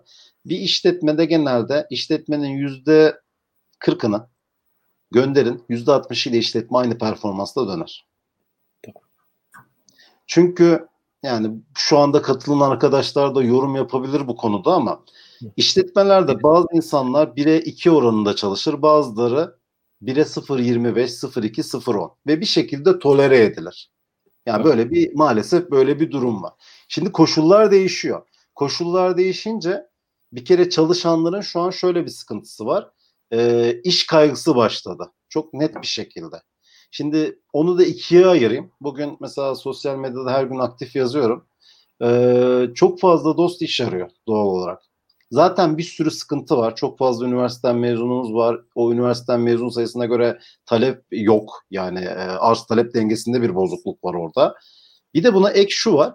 Birçok insan bu işsiz olan arkadaşlarımız var. Bir grup arkadaş var. Şirketlerde çalışıyorlar ama onlar da ben şöyle tanımlıyorum gizli işsiz. Ne demek gizli işsiz? Çalışıyor ama mutsuzlar. Çalışıyorlar ama tatminsizler. Şimdi bu öyle bir dengeye dönmüş durumda ki yani gitmek isteyecekler ama nereye gidecekler? Çünkü bildikleri döngü de o. Şimdi bu noktada çalışanın yapabileceği şey bence çok çok çok net. Artık kendisini odağa çevirmesi. Yani birilerinin ondan bir şeyleri yap deyip yürütmesinden ziyade başta dedim ya çok zor soru. Ben ne istiyorum? Ben ne istiyorum? Bu sorunun cevabı. Daha sonra belki ikinci sorunun cevabı ben bunu neden istiyorum? Bunu arkasında benim için yatan anlam ne? Bu işi yapmak. Ben kendim söyledim. Yani böyle bir sürece girdiğimde beni bugün de hala motive eden şey birinin hayatına dokacağım. O dünyayı değiştirecek. O dünyayı değiştirirken o değişimin içinde de kendim olacağım. Ben buna inanıyorum. Böyle bir anlam bulduktan sonra da üçüncü soru şu belki de ekleyeceğimiz. Nereden başlamalı? Artık çalışanın bunu başlatmak, bu soruları sorma zorunlu var. Bunu yaparken de aslında VUCA, VUCA 2 ile tamamlanan bir kavram. VUCA'da nasıl belirsizlik, muğlaklık, karmaşa ve şey varken e, ne derler değişkenlik varken VUCA 2 de şöyle der. Vizyonun olsun der. Yine aynı harfler. Vizyon oluştur der. Kendini anla der. Daha sonra cesaretle yeni süreci tasarla der. Çünkü hareket etmemenin maliyeti hareket etmekten bile artık çok daha pahalıya mal oluyor. Doğru. Kesinlikle. Ve son olarak da uyum sağla der. Kulakları çınlasın bir tane direktörüm vardı. Ee, çok iyi bir adamdı. Çok bilgili ve gerçekten çok şey öğrendiğim biriydi kendisi. Ee, bana bir gün şu cümleyi söylemişti. Hiç unutmuyorum. Kemal biliyor musun demişti. Kas çiftlikleri vardır demişti. Bir proje yönetiyorum onun projesine. Kas çiftlikleri vardır dedi Kemal Fransa'da dedi. Ve o kas çiftliklerinde kazlar çok güzel bir şekilde büyütülür dedi. O kazların yani yüzüne bakamazsın. O kadar güzel parlaktır ki tüyleri. Ve tabii ki ciğerleri. Tabii. Bir anda kırt dedi. Şimdi iş dünyasında da biz neredeyse bazen o noktaya gelebiliyoruz. O yüzden bu noktaya gelmeden bizim kendimize ait bir vizyonumuz da olması lazım. Aksi takdirde kıyıda köşede sinip ya inşallah benim e, ne derler e, bir şekilde iş aktim feshedilmez, inşallah gönderilmem gibi yaklaşımlar var. Artık biraz düşünceyi yapımızı belki buraya çekmek gerekiyor. Sizin için çok zor bir kavram değil bu dediğim girişimciliğe girmiş yapmış bu MVP'liklere kadar gelmiş birisiniz Microsoft içerisinde. Yani bunu artık belki yaymamız gerekiyor bu düşünceyi. Ve e, bizde çok net bir algı var. Hep her şeyin arkasında bütçe lafı geliyor. Para yok ki finansal kaynak bulmalıyız diye. Ben geçenlerde bir e, sohbet düzenledim. Benim programlarıma katılan arkadaşlara özel bir grubum vardır ve belli periyotlarla biz buluşuruz. Bir takım gündemleri ben onlarla paylaşırım e, yakında konuk aldım ki iki tane girişimcim vardı somut. Benimle beraber çalışmış o e, sohbette sizinle şu an yaptığımız gibi sohbet ettik. Onların dediği bir cümle çok net oldu. Her şey para değil ya dedi. Hep paraya tıkanıyoruz ama para değil. Buradan da şu örneği vereceğim. Amerika'dayım. E, Nevada, Reno. Reno'da e, University e, Nevada Reno'dayım. Orada bir gün bir öğrenciyle tanıştım. Adam çok güzel giyinmiş. Yani ben üniversiteye hiç öyle gitmedim. Bir de Amerika'daki üniversitelere bakınca hepsi salaş. Ayaklarda terlikler falan böyle çoraplar garip bir değişik bir halde. Bir gün sordum buna. Bu arada koştuk yapmaya başladım buna. Ya dedim Oscar dedim. Hayırdır dedim. Ne bu kıyafet? Yani bir gün değil iki gün değil. Her Allah'ın günü böyle geliyorsun. Durdu dedi ki Kemal dedi biliyor musun dedi. Fırsatın ne zaman ayağına geleceği belli olmaz ama o fırsat benim ayağıma geldiğinde ben o gün orada olacağım dedi. Bu adam ne yaptı biliyor musunuz? Bu adam girişimcilik içerisindeydi. Bu adam e, UNR'in içerisinde bir enstitü var. Özmen Center diye. Orası e, bir şey veriyor. Ne derler? Sübvansiyon veriyor. Destek veriyor projelere. Yarışma açtı. Yanlış değilsem 10 bin dolarlık desteği kazandı. Ya. Yani bu biraz da böyle bir düşünce. Biz çalışanlar olarak sürece eğer böyle bakmazsak artık yani kendi potansiyellerimizi, tonlarımızla dokunmayı düşünmezsek gerçekten sonu e, benim direktörümün anlattığı gibi yani ben ona besili kazların hazin sonu diyorum. Maalesef o hale gelecek ki ben de gelebilirdim. Çok net söyleyeyim. Çünkü piramit belli. Şu an arkanızda da ben piramit gibi bir şey görüyorum mesela. Yukarıya doğru çıktığımızda sayı azalacak. O sayılan biri olma şansını erişmek gerekiyor. Erişemezsek ne olacak? İşte o zaman pek tatlı bir şey olmuyor. Aynen öyle, aynen öyle. Yani aslında bir şekilde dönüyoruz, dolaşıyoruz, hep aynı noktaya geliyoruz anladığım kadarıyla. E, potansiyelini keşfet ve keşfettiğin potansiyelin içerisinde de adım adım bir şekilde de e, ilerleyerek yolculuğunu tamamla, yolculuğunda gitmek istediğin yola doğru ilerle diye aslında birazcık toparlamak isterim e, bu noktayı. Ee, evet aslında baktığımızda bunları da e, sunduk. Peki şey sormak isterim. Covid-19'da başlayan bu evden çalışma kültürü sizce yerleşik olur mu? Yani kalıcı bir şekilde gelir mi hayatımızın içerisinde? Ne düşünüyorsunuz bununla ilgili? Nasıl cevap vereceğimi bilmiyorum biliyor musunuz? O kadar çok alışkanlığımız var ki aslında ofisten çalışmaya. İlk başta evet. olaylar olduğunda insanların hoşuna da gitti evden çalışmak. Konforlu geldi. Yani evet. üst tarafı gömlek, alt Hı. tarafı çizgili pijama. Hadi biraz abartayım. 80'lerin çizgili pijaması. Ama zaman ilerledi. Şöyle bir sıkıntı çıktı. Evde çalışıyorum ama gecem gündüzüm birbirine girmeye başladı. Aynen. Şimdi hani klasik kelime vardır ya iş özel yaşam dengesi. Ben pek o kelimeyi sevmiyorum. Yerine iş özel yaşam hizalanması demeyi tercih ediyorum. Hı hı. O hizalanmayı doğru yapamadığınız anda ortalık karışıyor. Ee, geçenlerde nerede gördüm hatırlamıyorum ama e, bir yerde bir ankette gördüm. İnsanlar artık ofise dönmek istiyor. Evet. Şimdi ben başka bir şey söyleyeceğim. Gerçekten ofise gitmeye gerek var mı herkes için? Burada başka faktörler de giriyor. Şu an yazan arkadaş olur mu bilmiyorum ama herkesin evinde gerçekten kendine ait odası var mı? Çoluk çocuk var nasıl olacak falan. Bunları şimdi bir kenara koyalım. Hı. Ben çok net söyleyeceğim. Kurumsal dünyada çalışırken de bilgi işlemdeydim. Ee, bilgi işlem tarafını çok net biliyorsunuz. Siz de bana buradan hani yorum yapın. Gerçekten bilgi işlemcilerin ofiste çalışmasına gerek var mı? Remote iş yürütemezler mi? Oh, e, bilgi yok. Yani hayır. Ya düşünebiliyor musunuz? Yani öyle senaryolar var ki bugün kurumsal şirketlerde e, şey hani daha ucuz çalışan sağlamak için mesela hizmet alımını global şirket diyor ki işte FAST'ı daha ucuz yapıyor bu iş. Çalışanın saat ücreti ucuz. Ben bu işi FAST'taki bir adama atayım diyor. Ya da Türkiye'ye atayım diyor. Ya da işte e, şeye ne derler Cezayir'dekine göndereyim diyor. İşi oraya gönderiyor. Çalışan yurt dışı için globale çalışıyor. Varsayalım Fransa, İspanya'sı, Romanya'sı ama ofise gitmek zorunda kalıyor. Tek network kullanıyor. Evden kullanamaz mı bugünkü teknolojiyle, fiberle? Alasını kullanır. Ama öyle bir düşünce mantığımız var ki çalışanları ofise getirmek gibi. Ama ben bugün şuna inanıyorum. Hı hı. Bu döngü kırıldı. Neden kırıldı? Yöneticiler bunu gördü. Mecburen çalışanlar gidemedi. Ama buna rağmen mecburen süreçte hani bu zorunluluğa rağmen süreçte çok güzel yürüdü. Bir sıkıntı var bence. Şimdi yöneticiler bana kısacak, benimle de çalışmak istemeyecekler belki. Ee, yönetici eğer çalışanın ne yaptığını bilmiyorsa ve çalışanın önünde durmasını istiyorsa, gözünün önünde ve bir tık daha ekleyeceğim orada. Ee, ne derler?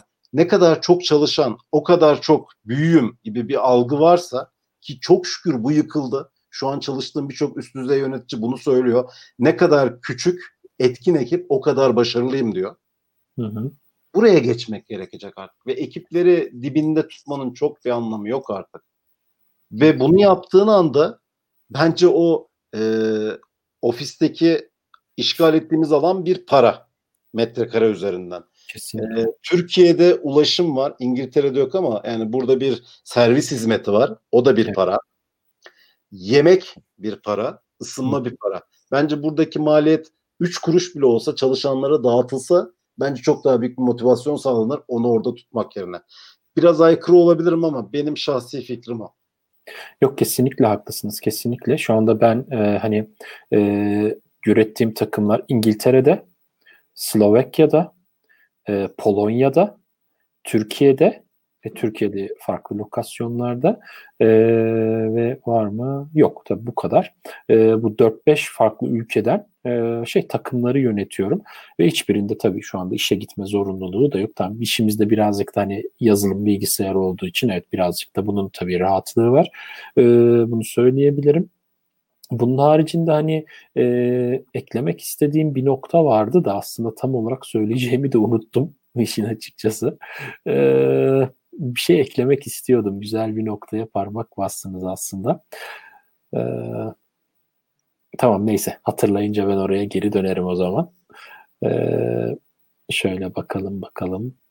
Daha farklı. Gelir birazdan. Aynen aynen. Peki evet o zaman şunu sorarak devam edeyim ben benim aklıma gelir o nokta. Ee, bu sektörde bu işleri yapmasaydınız hangi iş kolunda olmayı isterdiniz diye genellikle katılanlara sorduğum klasik bir sorun var. Var mı böyle bir şey? Bilmiyorum ya şu anda dürüstçe söyleyeceğim bilmiyorum. Çünkü neden bunu da söylüyorum biliyor musun bilmiyorum diye. Yarın nerede olacağımı da bilmiyorum. Çünkü e, tekrar söyleyeceğim her şey öyle değişiyor ki Önemli olan bu değişim içerisinde adapte olabilmek. Tek bir şey biliyorum çok net. Neyin içinde olursam olayım o potansiyeli yine bir ateşleme noktasında olacağım. O kesin. Doğru. O kesin. Ama onun haricinde koşullar ne getirir bilinmez. Yani şu yaşadığımız deneyim %99.9 belki 10 yıl sonra 20 yıl sonra yaşayacağımız bir deneyimdi. Ama 10 günde içeri girdik. Ve 10 günde girdiğimiz o içeri girme deneyimi işlerin yürüyebildiğini de gösterdi.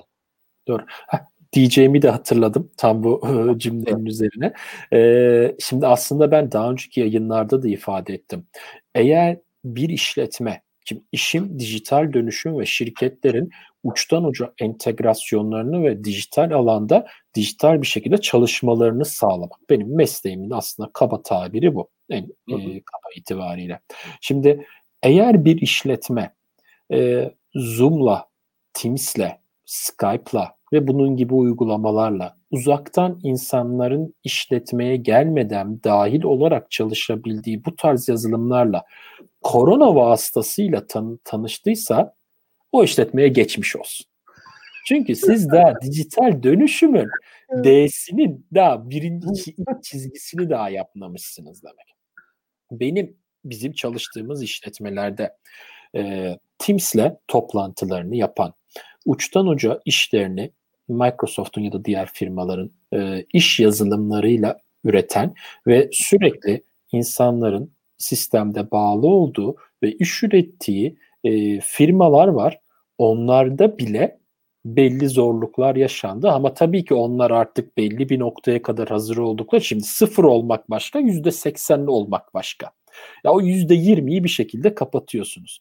Yani böyle firmalar var. Yani Zoom'la, Teams'le, Skype'la bilmem ne hatta WhatsApp'tan görüşmekle falan elemanıyla bunlarla eğer bir müdür, bir işletme, bir çalışan bunlarla korona vasıtasıyla tanıştıysa o zaman korona sizin e, CTO'nuzdur diyorum ben.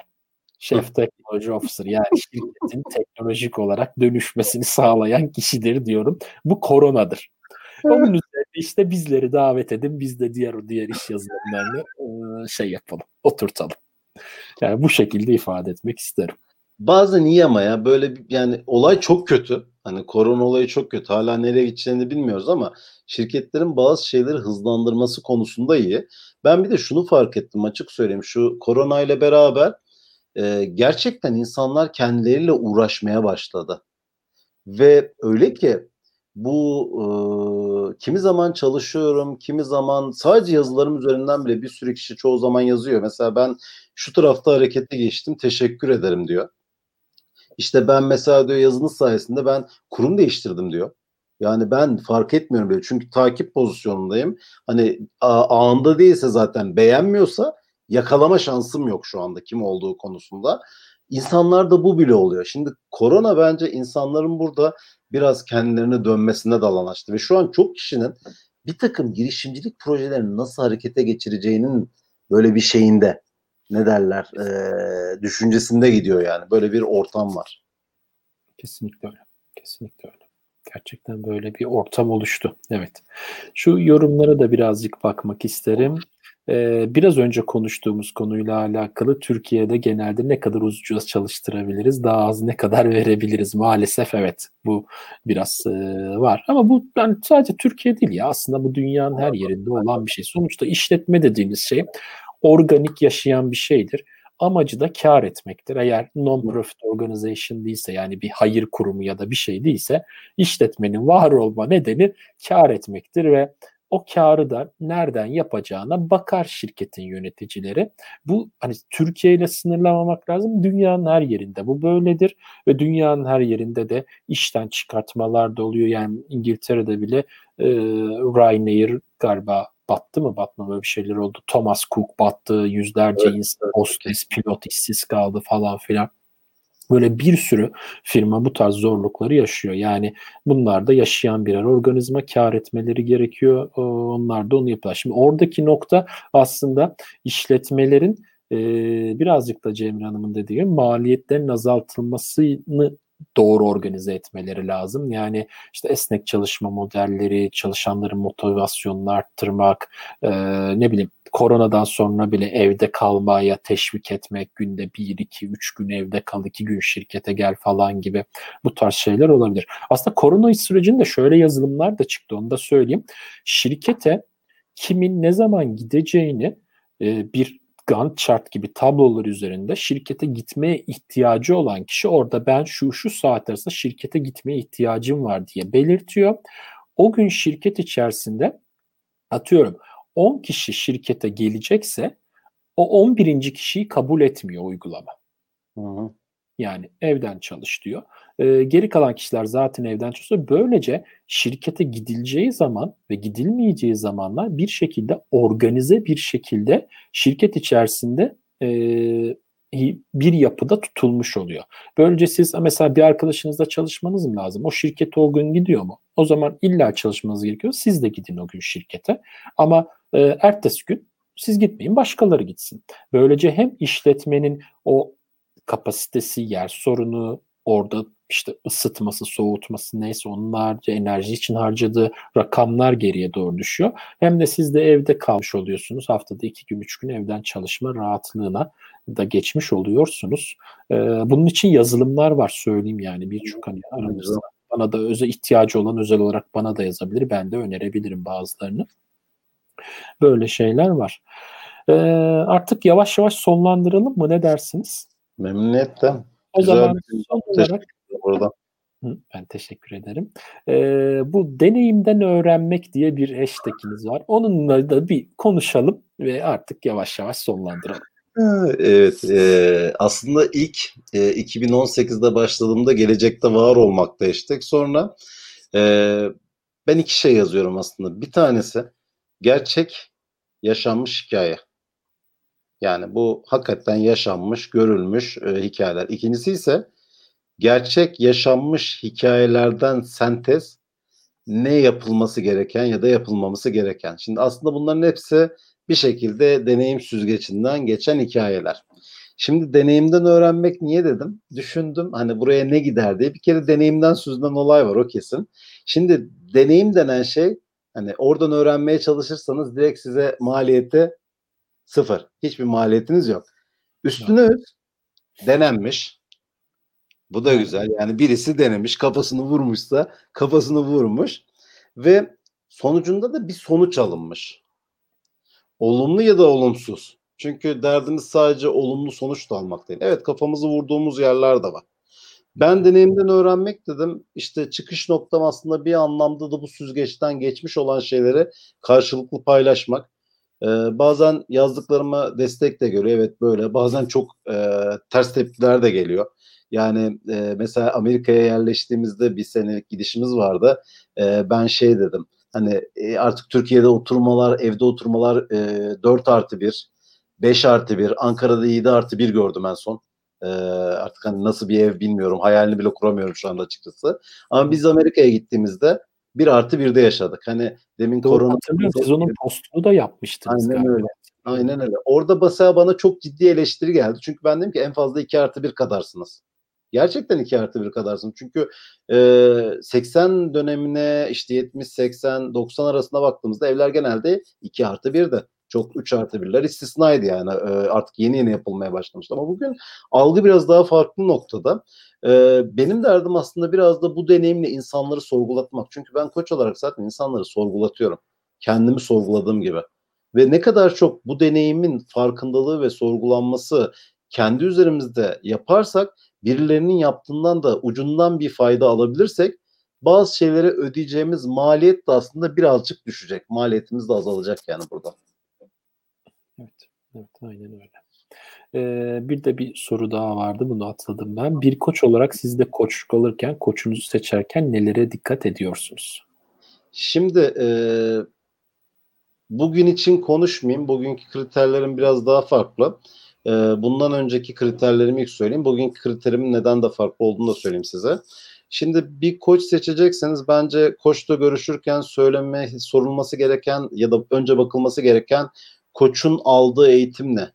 Yani bir e, ICF gibi Koçluk Federasyonu'ndan akredite bir program mı bitirmiş? O önemli bir kriter. Çünkü akredite program demek belli bir standartta olan biri demek. Kesinlikle. İkinci soru şu. Ben onu çok daha önemsiyorum. Ee, bu koç gerçekten kendisi koçluk alıyor mu? Bir fiil. Ve aldığı koçlukla onun hayatında ne değişmiş? Bazen takılıyorum. Özellikle benim çalıştığım popülasyonun %70'i kadınlardan oluşuyor. Diyorum ki siz bunu sorduğunuzda çok kolay anlarsınız. Yalan mı söylüyor, doğru mu söylüyor diye. Kadınlar gülüyor. Evet kesinlikle rahat anlaşılıyor. İkinci kriter bu. Üçüncü kriter bence şu. O koç o güne kadar kaç saat koştuk yapmış. Koştuk işi biraz kilometre işi. Ne kadar çok yaparsanız, hizmet verirseniz, ne kadar çok e, üzerinde eğilirseniz o kadar çok aslında yetkinlik artması demek ve derin koştuk yapmak. Onun haricinde bakılacak şeylerden bir tanesi de bu koçun ilgilendiği alan ne? Bu konuda araştırma yapıyor mu? Neleri var, neleri yok? Biraz daha sorgulamak. Yani en temelde bu. Bakılacak noktalar. Bugün ben neye bakıyorum? Ben bugün e, ben Ericsson'dan, Ericsson Coaching International'dan e, eğitimlerimi aldım. Kanada kökenli bir okuldur. E, bugün ben Ericsson'un haricinde diğer farklı okulların e, koçlarına da hizmet veriyorum. İki şekilde. Bir, koştuklarının hizalanması, daha yetkin koştuk yapmaları için. İkincisi ise bu işi daha iyi yapıp daha çok insana ulaşıp bir taraftan hem benim kafamdaki o misyonu oluşturmak, bir taraftan da gerçekten bu işin pastasını büyütmek. Biraz benim bakış açım bu. Şimdi bugün o yüzden benim kriterim farklı farklı koçluk ekollerini de deneyimlemek ve görmek. Ne yapıyorlar, nasıl yapıyorlar bunları da birazcık fark etmek. Bugün bu ama herhangi bir arkadaşımız hiç koçlukla ilişkisi olmayan çok net söylüyorum kişinin eğitimine ICF akredite bir programdan mı geçmiş mesela? Yani çatı örgütün eğitimi var mı? Çatı örgütten onaylanmış bir eğitim mi? Kendisi koçluk hizmeti alıyor mu? Hayatında neler değişmiş? Ve kendisi kaç saat koçluk yapmış? Bunlar en kritik şeyler. Bir de referanslarına gidin bakın. Yani bugün herkesin internet sitesinde da LinkedIn'de referansları var. Gidip bir bakın okuyun. Ne değişmiş hayatlarında oraya katılanların. Bu da çok önemli. Ve genelde hani koçluk çok gizlidir, confidential bir şeydir. O yüzden herkes yazmayabilir ama mutlaka yazan birileri çıkıyor. Ve orada okuduğunuz şey eğer size hitap ediyorsa evet ya benim de sıkıntım bu.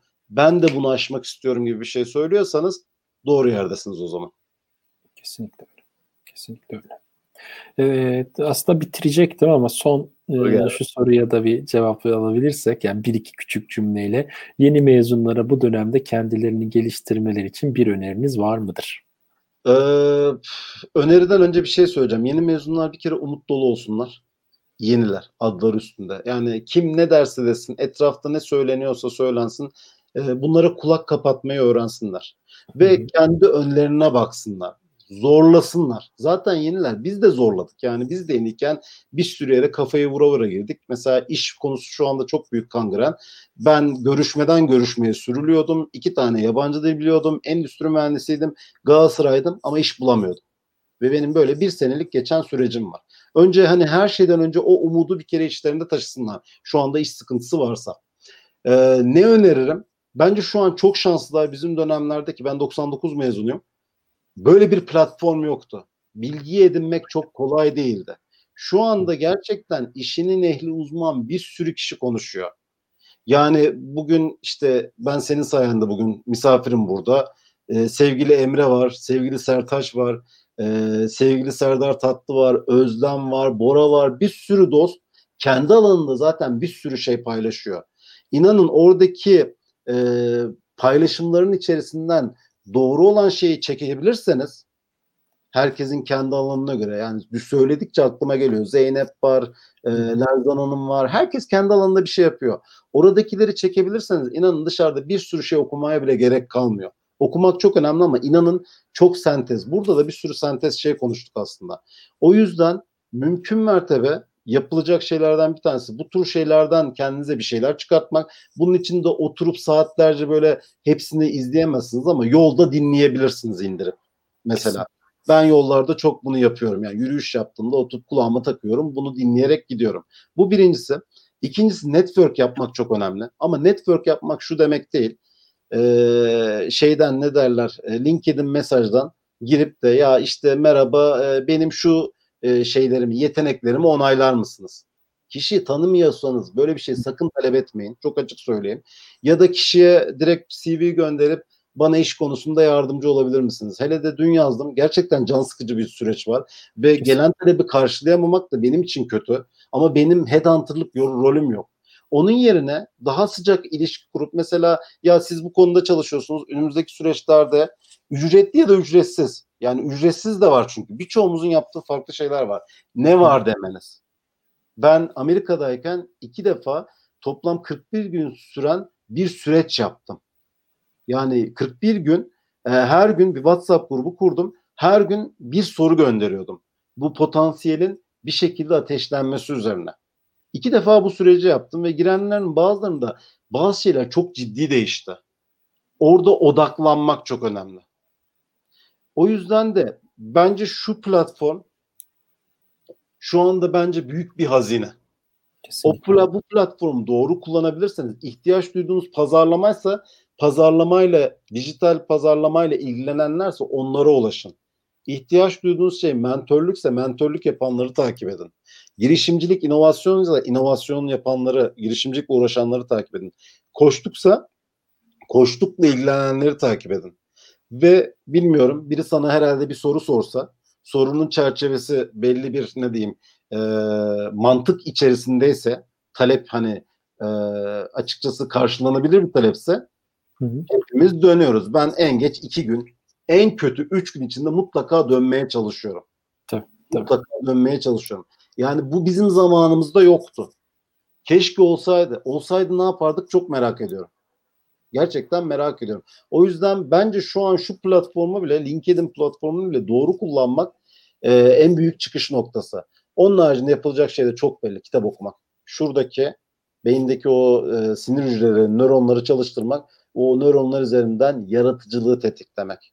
Kesinlikle. Okuyamıyorsanız da dinleyin. Yani benim en çok şurada telefonda ben hani yurt dışında yaşadığım için daha çok sık kullandığım Audible diye bir uygulama var. Hı hı. Audible uygulamasında yani e, Reklam aldım. reklam aldım aynen öyle. 71 tane kitap okumuşum bugüne kadar. E, bu 71 kitapta 9 tane batch e, şey yapmışım. E, şöyle bakayım. Onun şeyleri vardı ya. Bir segmentasyonu vardı. Listening level. Master degree'ye ulaşmış. Yani bütün level'ları bitirdim. Bu şu demek. 500 saatin üzerinde falan kitap dinleyin falan de, demeye denk geliyor yani.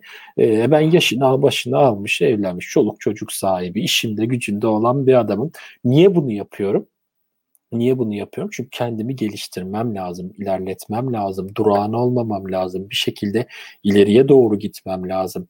Birin ya, ya bir bir daha katabilmem lazım. Bunun için bunu yapıyorum. Hele hele sizler yeni mezunsunuz. Hele yeni mezun bir kişinin yani birinin yanına 10 tane bir katması lazım. Her gününü öyle geçirmesi lazım ki e, bir sonraki güne daha hazırlıklı olabilsin. Ben burada diye. küçük bir şey ekleyeceğim senin dediğine.